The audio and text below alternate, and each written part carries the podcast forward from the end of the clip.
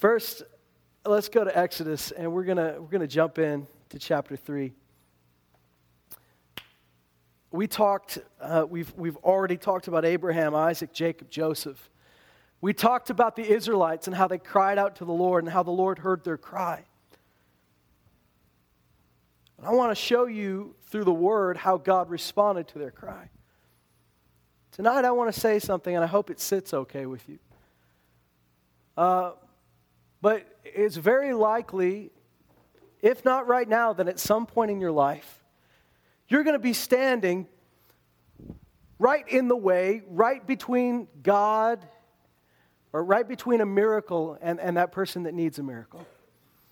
You're going to be standing between somebody's miracle and themselves. And here's the good news, God is the one that puts you there. You might think that if I said that, like you're standing in the way of somebody's miracle, that sounds like a bad thing, doesn't it?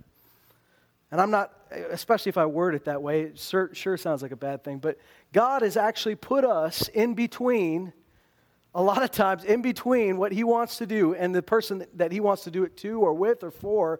And He's put you in that place to be a minister of what He wants to do with them. He's put you in a place where you're the one that He wants to minister healing through to somebody else. You're the one that He wants to minister the gospel through to someone else.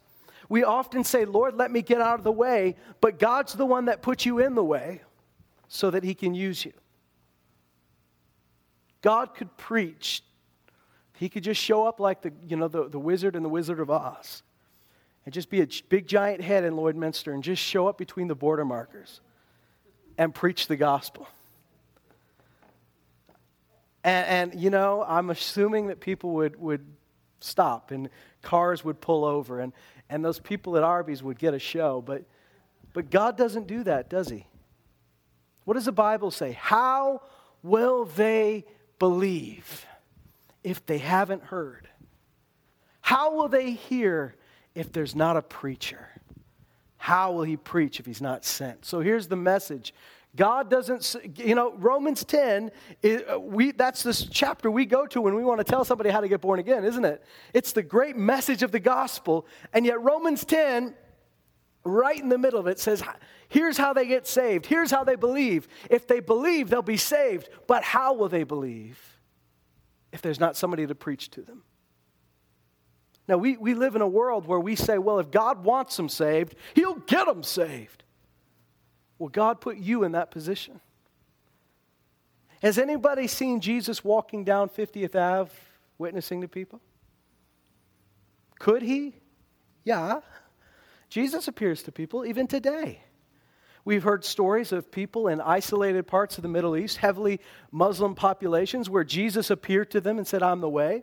And yet, the method, the primary method, if not the exclusive, the primary method that God uses to get the gospel out is through people. The primary method that God uses to heal the sick. If they don't know, I'm talking about people that don't know how to go to God. I'm talking about people that don't know that they can be healed. But God wants to heal them. He wants to show His power in their life. He wants to use you. He wants to use people. So we're going to read in the beginning of Exodus chapter 3 how God sets out to deliver His people and how He uses a man to do it. In Exodus chapter 3, verse 1 says, Now Moses was pasturing the flock of Jethro, his father-in-law, the priest of Midian. And he led the flock to the west side of the wilderness, and he came to Horeb, the mountain of God. Now, they're calling it the mountain of God now. And it had history to it. But you notice there aren't a whole lot of people camping around this mountain. Israelites are in Egypt. Jethro's over at home. And Moses is just, taking care of the sheep. He didn't go looking for God. But he comes to this place, and the angel of the Lord appeared to him in a blazing fire from the midst of a bush. And he looked, and behold, the bush was burning with fire, yet the bush was not consumed. So Moses said, I must turn aside now and see this marvelous sight, why the bush is not burned up. Now, that's the cool part. You talk to people who live in the desert. When it gets real hot, bushes burst into flames. That's not unusual. What's unusual is that it's burning, but it's not getting burned up. And of course, that's a cool picture of what God does with us, isn't it? That when the fire of God, when we're on fire for Him, when His fire is burning in us and burning through us and burning on us, we burn, but we're not burned up. We're not burned out. We're not destroyed by that fire. So here's the thing. It's not odd, and like I said, you can talk to people that live in these areas. It's not completely unheard of for a bush to burst into flames. It is unheard of for that bush just to keep burning and never get any smaller, never seem to be consumed by it. So that's what impresses Moses. Moses doesn't say, "Let me turn aside, there's a fire." He says, "This is a weird thing. This is a marvelous thing. There's a bush, and it's not being burned up." In verse 4, he says this: "When the Lord saw that he turned aside to look, God called to him from the midst of the bush and said, 'Moses, Moses.' And he said, 'Here I am.'" That's a good answer. "Then he said, 'Do not come near here. Remove your sandals from your feet, for the place in which you're standing is holy ground.' And he said also, 'I am the God of your father, the God of Abraham, the God of Isaac, the God of Jacob.' Then Moses hid his face, for he was afraid to look at God. The Lord said, 'I have surely seen the affliction of my people who are in Egypt, and I have given heed to their cry because of their taskmasters, for I am aware of their sufferings. So I have come down to deliver them from the power of the Egyptians, and to bring them up from that land to a good and spacious land, to a land flowing with milk and honey, to the place of the Canaanite and the Hittite and the Amorite and the Perizzite and the Hivite and the Jebusite. Now behold, the cry of the sons of Israel has come to me. Furthermore, I've seen the oppression with which the Egyptians are oppressing them. Therefore, come now, and I'll send you to Pharaoh, so that you may bring my people, the sons of Israel, out of Egypt.' But Moses said to God, 'Who am I, that I should go to Pharaoh, and that I should bring the sons of Israel out of Egypt?'" Now I want you to see the contrast in what God said and what Moses repeated back to God. That's the thing. I mean, how many of you have ever tried this with your kids? You said, "This is what I want you to do. I want you to go over there. I want you to take the garbage to the curb. I want you to also take the recycling to the curb, but put them a meter apart." And you tell them all this, and then what do you say? "Tell me what I just said to you. Repeat that back to me." Because how many times the kids just kind of look at you and go, "What did I say?" "You said something about garbage and something about," "Okay, let me tell you again." You can learn a lot by what somebody repeats back to you after you said something to them. What did God say to Moses? Let's answer this question. Who did he say was going to bring the Israelites out of Egypt? Like, who did he say? Watch what he says. Watch what God says. Does he ever mention Moses' name? No. Moses is going to play a part. Moses is going to be involved. But who's the one that's doing the work? Who's the one that he says is ultimately going to bring them out? He says, and let's read it again. He said, "I've seen what they're going through. I've heard their cry. I have come down to deliver them from the power of the Egyptians and to bring them up from that land to a good and spacious land." God said, "I have come down to bring them out of Egypt and to bring them into a good land, to deliver them from the Egyptians, to bring them out and to bring them in." Moses repeats back to God, "Who am I, that I should bring them out?" God never said, "You bring them out."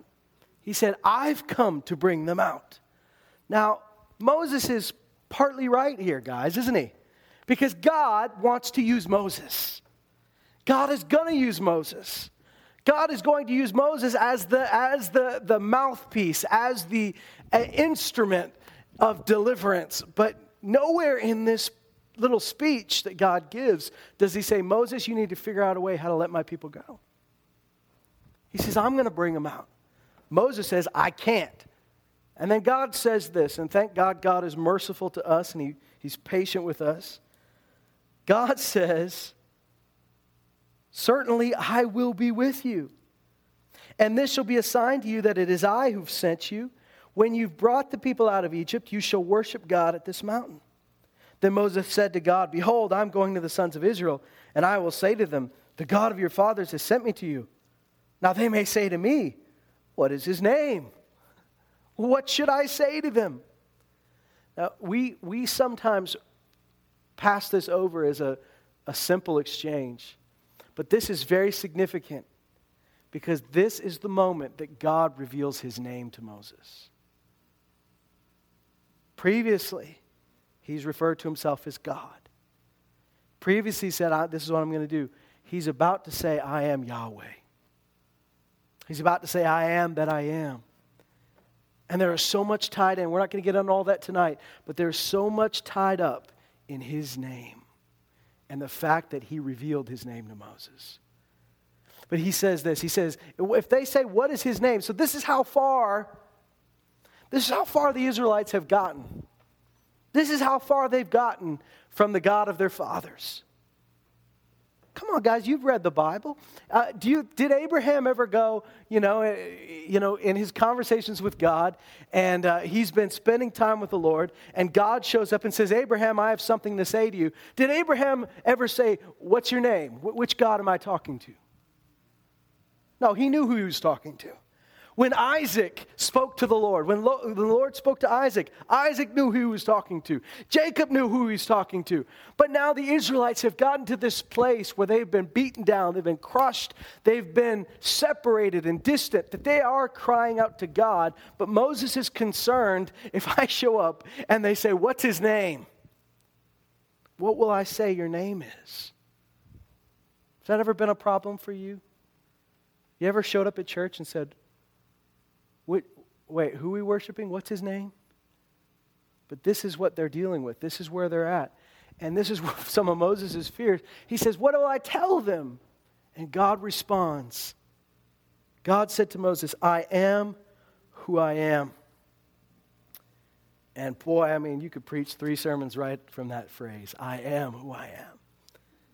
I mean, everything is wrapped up in that, isn't it? That is the ultimate hope, that whatever we need, whatever is required, he is. God doesn't just have, he is. Jesus doesn't say, I know the way. He says, I am the way. He doesn't say, I have the truth. He says, I am the truth. He doesn't say, I have life. He says, I am the life. And you see this all throughout the Bible, God calling himself this, I am. Jesus, when he was walking on the walking by the boat, and the disciples are worried, it's the middle of the night, and they see him walking, and they say, "Who is it? Is that you, Lord?" And he says, "I am." This is such a powerful thing. He says, "Tell them I am who I am sent you. You will say to the sons of Israel, I am has sent me to you." God, furthermore, said to Moses, "Thus shall you say to the sons of Israel, the Lord, the God of your fathers." And when it says the Lord, you notice in your Bible, how many of you in your Bible, Lord is all capital letters there? There's a reason for that. When you see Lord and it's just capital L and then it's lowercase O-R-D, most of the time in your Bible, that's the word Adonai. And the word Adonai is Hebrew for master. So it would mean Lord, but you would use that for your governor as well as the Lord your God. But the reason that your Bible capitalizes L-O-R-D is because this is a different word. This is not just Lord. This is not just another way to say God or master. This is Yahweh. This is Yahweh. This is his name. And I know I've said this probably too many times tonight, but we could spend a long time just on the name Yahweh. We won't tonight. And we might wrap back around to it, but this name Yahweh is what God called himself. And he didn't just tie it to some idea. He told them, he tied himself to the covenant he made with them. I'm the God of Abraham. I'm the God of Isaac. I'm the God of Jacob. I'm the God of your fathers. You heard the stories. Here I am. And I've kept my promises to them, and I'm keeping my promises to you. Isn't it wonderful that you still worship that same Yahweh, the God of Abraham, Isaac, and Jacob, that Yid, Hey, Vad, Hey, that God who is and who is to come, the God who says, I am. Whatever the question is, I am is the answer. What a beautiful thing. He says, tell them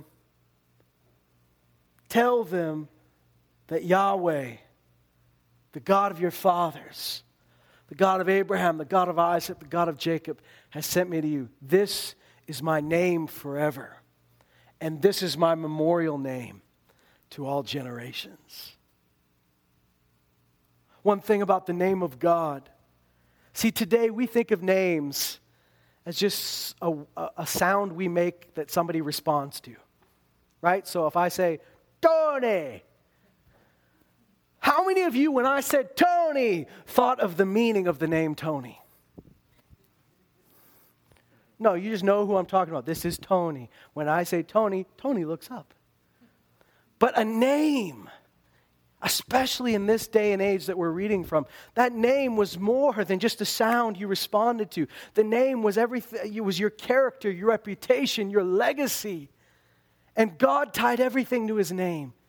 That was one thing he said to the Israelites, when they were captives in a foreign land and they still didn't get their act together. He said, I'm bringing you home, kids.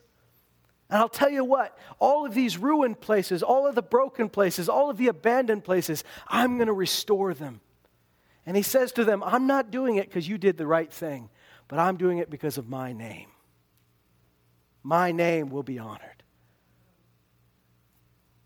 God has made covenant with us and with our fathers in the faith. When I say our fathers, I'm not talking about your dad. I'm talking about Abraham, Isaac, Jacob, Moses, David, Jesus.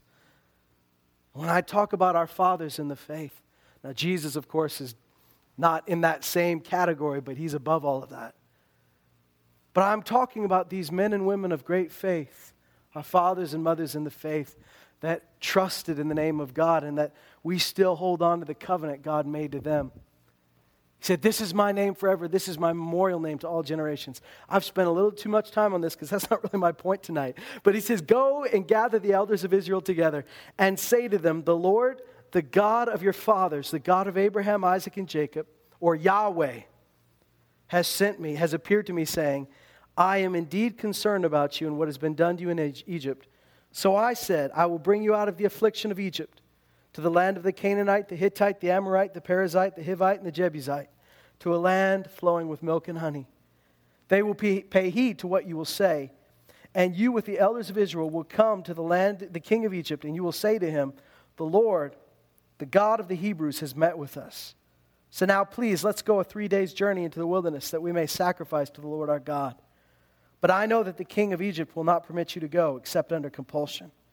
So I will stretch out my hand, and I will strike Egypt with all my miracles, which I shall do in the midst of it. And after that, he will let you go. I will grant this people favor in the sight of the Egyptians. And it shall be that when you go, you will not go empty-handed. But every woman shall ask of her neighbor and the woman who lives in her house articles of silver and articles of gold, clothing, and you will put them on, and your sons and your daughters. Thus you will plunder the Egyptians. Then Moses said, what if they will not believe me or listen to what I say? But what did God just say to them? They will pay heed to what you say. What did Moses say? But what if they don't?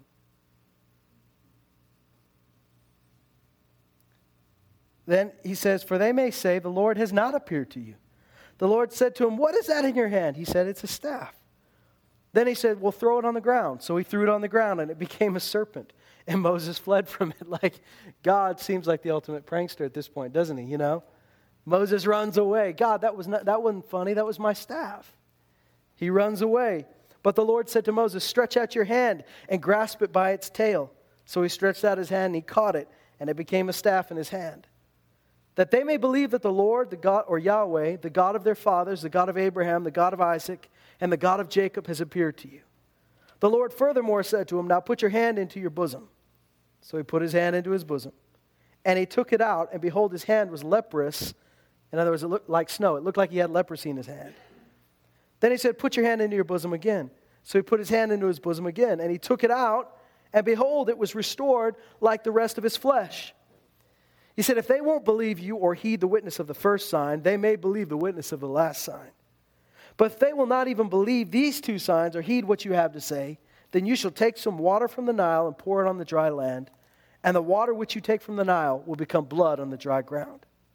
Then Moses said to the Lord, please, Lord, I've never been eloquent, neither recently nor in time past, nor since you've spoken to your servant, for I am slow of speech and slow of tongue.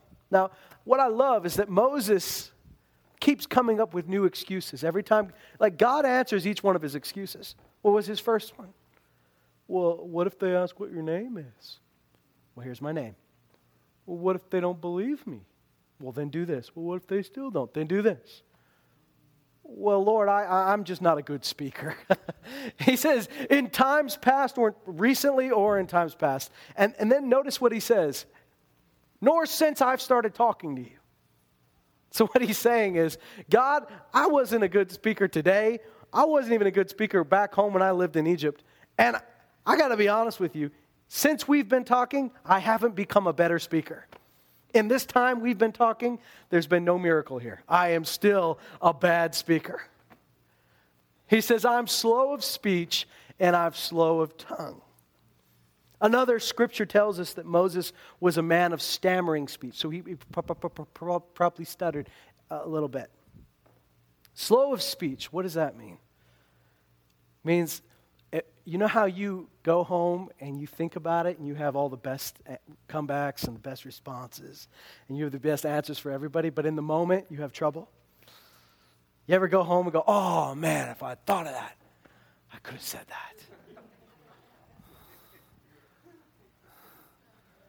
You ever, were you that kid in school that you did study and you did your best, but when the teacher would say, Chance, what do you think about that? Moses says, that's my problem. I'm slow of speech. Like my words don't come out of my mouth right away, so I stutter. I'm slow of tongue. I haven't gotten better since we've been talking. And notice what keeps happening. Is God keeps saying, this is what I will do. And Moses keeps saying, but this is what I can't do. God puts the focus on himself. Do you see God pumping up Moses? Do you see God trying to appeal to Moses' vanity and say, Moses, here's why I picked you. You're a handsome man. Do you remember they saved your life because you were a beautiful boy? How many boys get that said about them, that they are beautiful? Moses, you're a good-looking young man. Moses, look at your muscles. Moses, you got big muscles. God doesn't pump Moses up. He doesn't talk about how important Moses is. He says nothing about Moses. Everything he says is about himself, because that's where the focus should be. I will bring them out. Here's who I am. Here's my covenant that I made. I am the Lord, their God, and not only that, but I'm the God of their fathers that made a promise to them to bring them into a land. I'll do it. But Moses keeps saying, but I can't do it. And like it or not, we do this all the time, do we? God says to him, and you could tell that God is amping up the volume in this conversation. Because I don't know how your translation reads, but when I read verse 11, I picture God kind of getting a little louder. I picture him getting a little bit more intense. He said, who made man's mouth?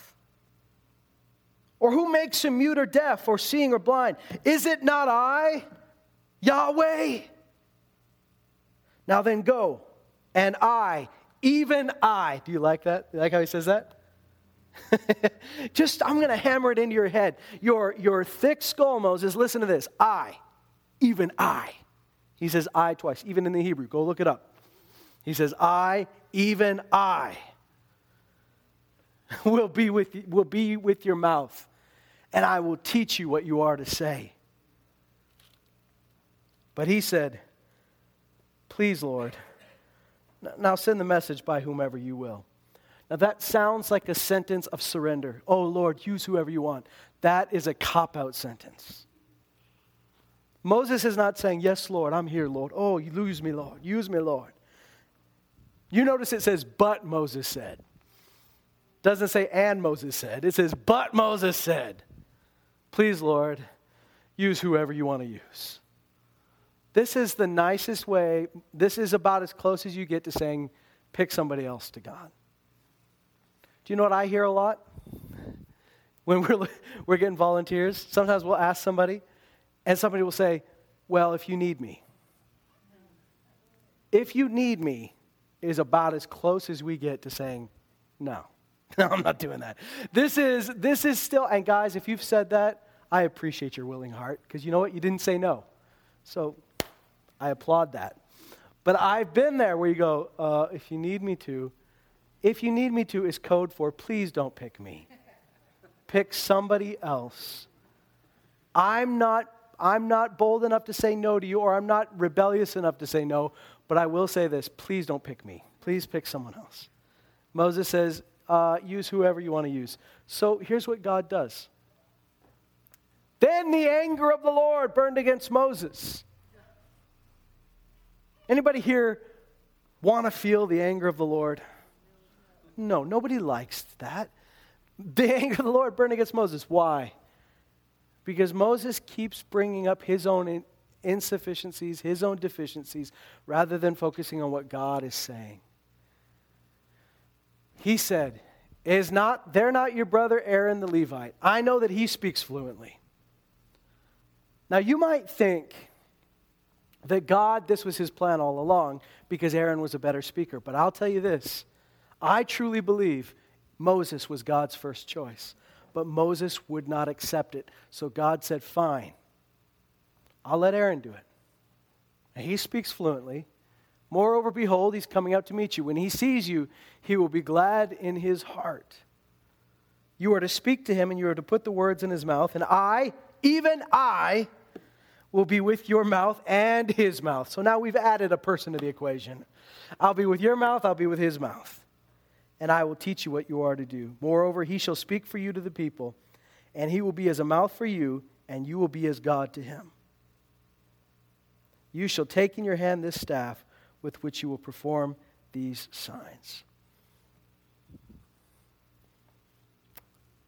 Just ask yourself this question. Do you think it might have been easier if God just showed up in Egypt and said, I'm coming to get you guys, come on. Why didn't God just make a giant, he made a burning bush.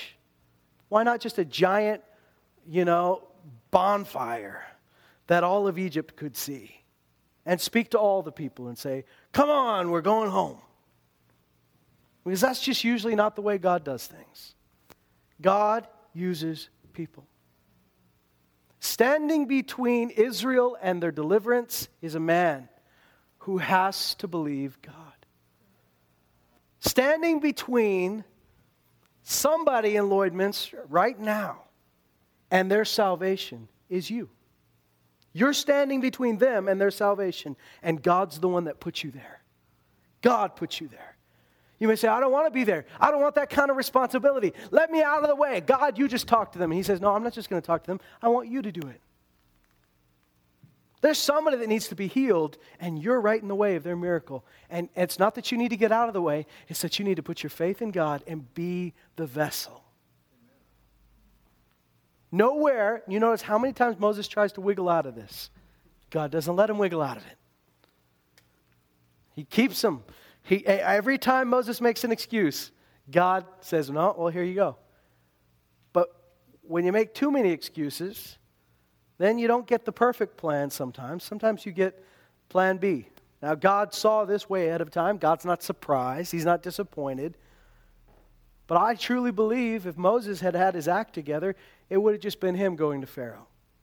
Do you think it was God's plan that Moses be like God to Aaron? No. God wanted to be God to Moses. And Moses goes speak to Pharaoh, but Moses wouldn't have it. So God made an exception for him. We serve a merciful God. But not before Moses felt a little bit of God's anger and felt a little bit of God's correction. I'm reminded when we read this, I'm reminded of Jeremiah. You guys remember Jeremiah. That beautiful, that amazing first chapter of Jeremiah where God says, I want you to speak to my people. I've chosen you. I saw you before you were in your mother's womb. I picked you. Jeremiah says, Lord, I can't be that guy. I can't be your prophet. I can't be used by you because I'm a youth. I'm too young. and no one will listen to me. What does God say to Jeremiah? And you can go back and look at this in Jeremiah 1. God says to Jeremiah, don't ever say I'm a youth again. Now, does that mean that Jeremiah aged 15 years in the conversation? He's still just as young as he always was, but God said, don't ever use that excuse again. For wherever you go, I'm sending you. And wherever I tell you to say, you're going to say. He tells him later, look, I'm watching over my word to see that it happens. Your job, Jeremiah, isn't to make sure I keep my word. Your job is to tell them what I told you to tell them. It's my job to make it happen. See, here's the great news of the gospel, is that when we stand up and proclaim what the Lord told us to proclaim, it's His job to get people saved, not yours. You don't need to save anybody. You're there to proclaim. You know, you don't need to heal anybody. He's the healer. But He wants to use you. You don't need to be the scary the scary face that casts the evil spirits out. His name will do that. But He wants to use you. You're the one that proclaims the name. Jesus gave us His name. It's an amazing thing to me that Jesus sent out His disciples ahead of Him and He said, you go do this. Preach the kingdom, heal the sick, cast out evil spirits, raise the dead. Freely you've received, now freely give. Jesus said, in my name you'll do all these things. Nowhere does He say, guys, I don't need you anymore. When the church begins in the book of Acts, Jesus is not physically walking around, but His Spirit is with each and every one of them.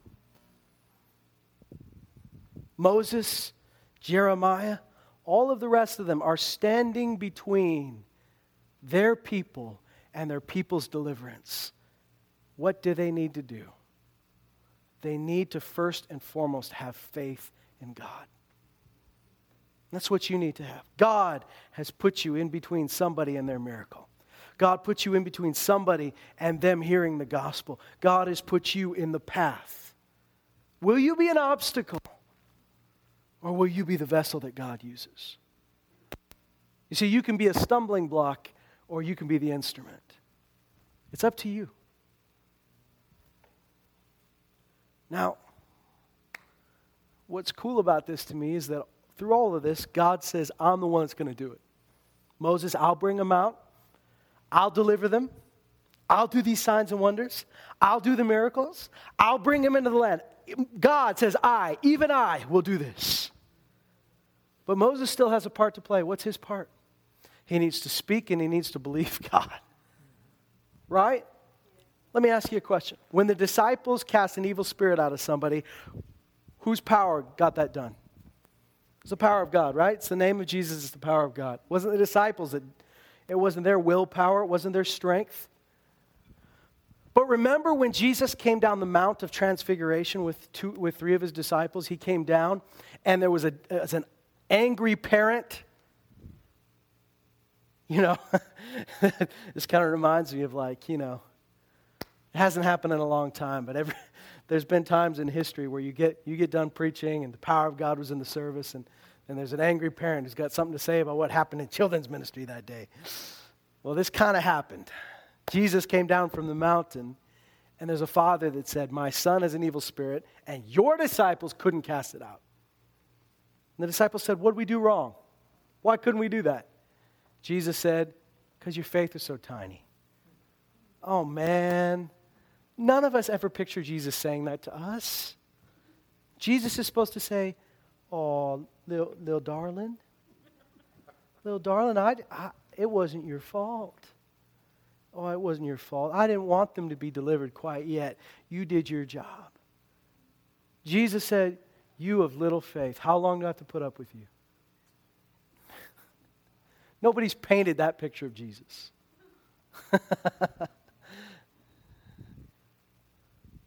He said, and this kind only comes out with prayer and fasting. Now, Jesus wouldn't have said that unless they knew He loved them.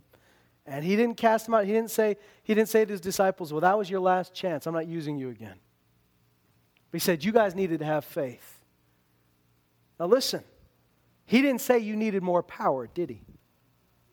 Faith is attaching to God's power. God had all the power to cast out those evil spirits. They needed to trust God. And he said, you need to be praying and fasting. Now, let me ask you a question. Why didn't Jesus, when he saw that kid, recognize that it was an evil spirit that needed prayer and fasting to cast out? Why didn't Jesus go and say, I need a minute. I need a couple days to pray and fast? Because Jesus had already been praying and fasting. He's already built up. See, we should already be built up for moments like that. You don't encounter a moment and say, oh man, I'm not ready for this.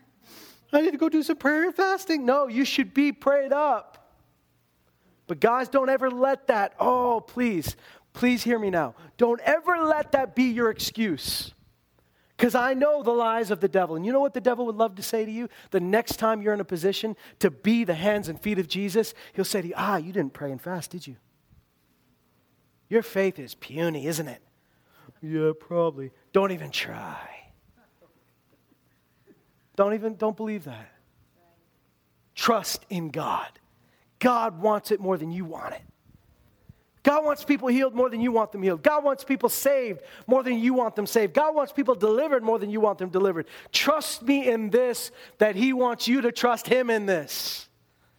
And you, God put you right in the middle of a miracle. So here's what I do. When I think of that story where Moses says, I have slow speech, I have a stammering tongue, and God says to him, I'm the one that made your mouth. I'll be with you. I will be with your mouth. And I think of Jeremiah, where God says, don't you ever say I'm a youth again. I put my excuses, I use that like a fill in the blank, like a Mad Lib. And where God says to Jeremiah, don't ever say, I am a youth. I take out, I am a youth, and I put whatever my excuse is right there. Don't ever say, I'm too much of a new believer. Don't ever say, I'm a woman, I can't do that. Don't ever say, I'm just not as educated. Don't ever say, I'm not a pastor. Don't ever use those examples when it's something that God has given to the whole church to do. You know, in Mark chapter 16, it says, these signs will follow them that have believed. It doesn't say these signs will follow them that have a Bible school degree. It says these signs will follow them that have believed. There are roles that certain people play. There are roles, and we don't all have the same role. But I'll tell you, the work of Jesus is meant to be done by the people of Jesus. He put you in between somebody and their miracle. Will you be the stumbling block, the obstacle, or will you be the instrument that God uses? In order for you to be an instrument, you have to be ready to stop saying, I can't because of this. I can't because of this. Because what's his name? His name is Yahweh, I am. His name is I am. Well, I'm not a good speaker. I am. Well, I'm not very powerful. I am.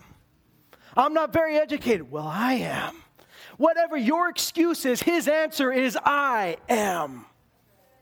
Doesn't need you to be. He needs you to know he is. That's your answer. And the sooner we start believing that, the sooner we see God moving in a great way through us. I am, he says, I am. Your excuses need to die. You know, I just say what Paul says. Look, I've got weaknesses, but I know where I'm weak, he's strong. And his power is made perfect in my weaknesses. So therefore, let the weak say, I am strong. Those areas where you are not sufficient, he is more than sufficient. His grace is sufficient for you. His power is made perfect. In the areas you don't measure up, that's where his power comes in. I think he wanted to pick a guy who was of stammering speech and slow tongue. I think he picked him for that reason. That was part of the reason. It wasn't the whole reason, but it was part of the reason.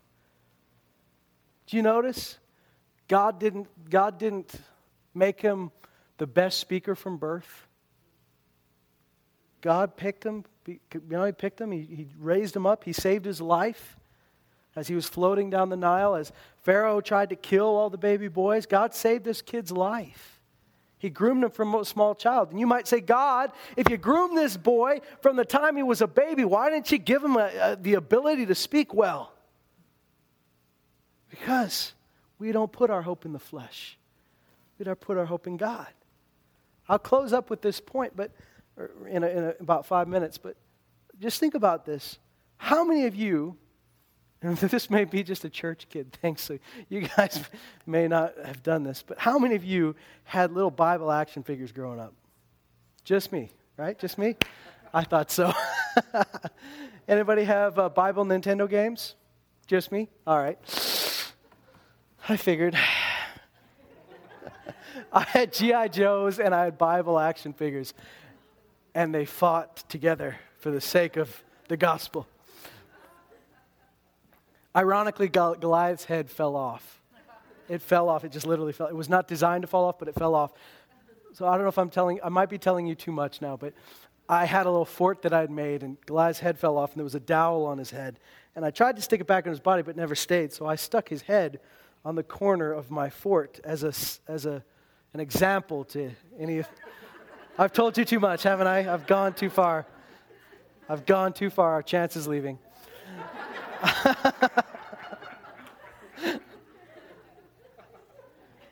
All right, here's what I'm getting at. I had a Samson action figure. Anybody ever seen the drawings of Samson? What does he look like? He's buff, isn't he? Why? Why would he be buff? How do you get buffed? How do you get strong? You work out, you lift something. You do something that's hard, it's resistance. You're lifting something that's heavy for you. Samson, I don't think there's any indication he was naturally strong. But when the Spirit of God came on him, he did supernatural things. Why in the world would that guy have big muscles?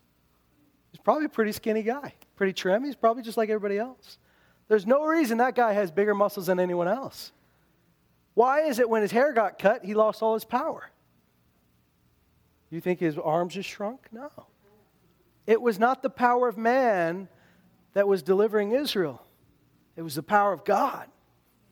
See, and that's the problem. We picture the superheroes of the faith as these muscled people that have good speaking ability, that have a bold personality, that have all these natural abilities and components. And I'm telling you now, it's the power of God. I want somebody to make a Samson action figure that's scrawny. And just watch this guy shake his hair and the power of God comes on him. Because God uses the weak of the world. He uses the not so mighty, the not so wise, and not so noble. And you know what? He doesn't keep them that way. He says he uses them to confound the wise. So whatever your excuses are, answer your excuse with his assertion, I am.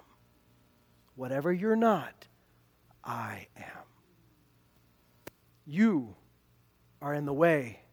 You are in the middle, right between somebody and their miracle. And God's the one that puts you there. What will you do? What will you do? Be used of God. Amen? Stand up with me tonight.